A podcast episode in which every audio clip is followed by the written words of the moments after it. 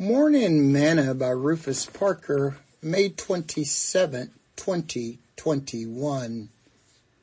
Do what you are famous for. O our God, wilt thou not judge them?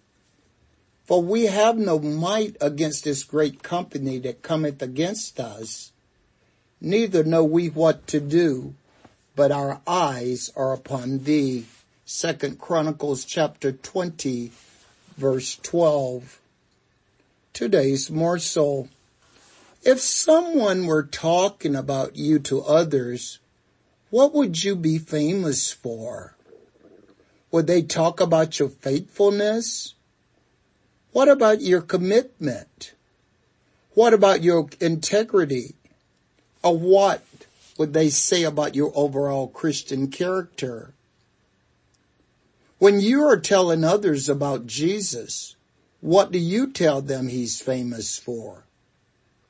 Jehoshaphat prayed in the courts telling others what God was famous for. He said, O our God, will thou not judge them? For we have no might against this great company that come against us, neither know we what to do, but our eyes are upon thee. He wanted them to know that God was famous for keeping his word and delivering them from their enemies. It is a faithful saying, Paul says, for if we be dead with him, we shall also live with him. If we suffer, we shall also reign with him. If we deny him, he also will deny us. If we believe not, yet he abideth faithful, he cannot deny himself. 2 Timothy chapter 2 verse 11 through 13. He has not changed.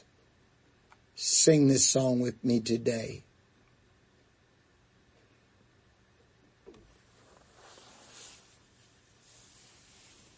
Make me walk through the waters, walk me through the fire, do what you are famous for what you are famous for. Shut the mouths of lions, bring dry bones to life and do what you are famous for. Do what you are famous for. I believe in you. God, I believe in you. Thought for today. God is faithful.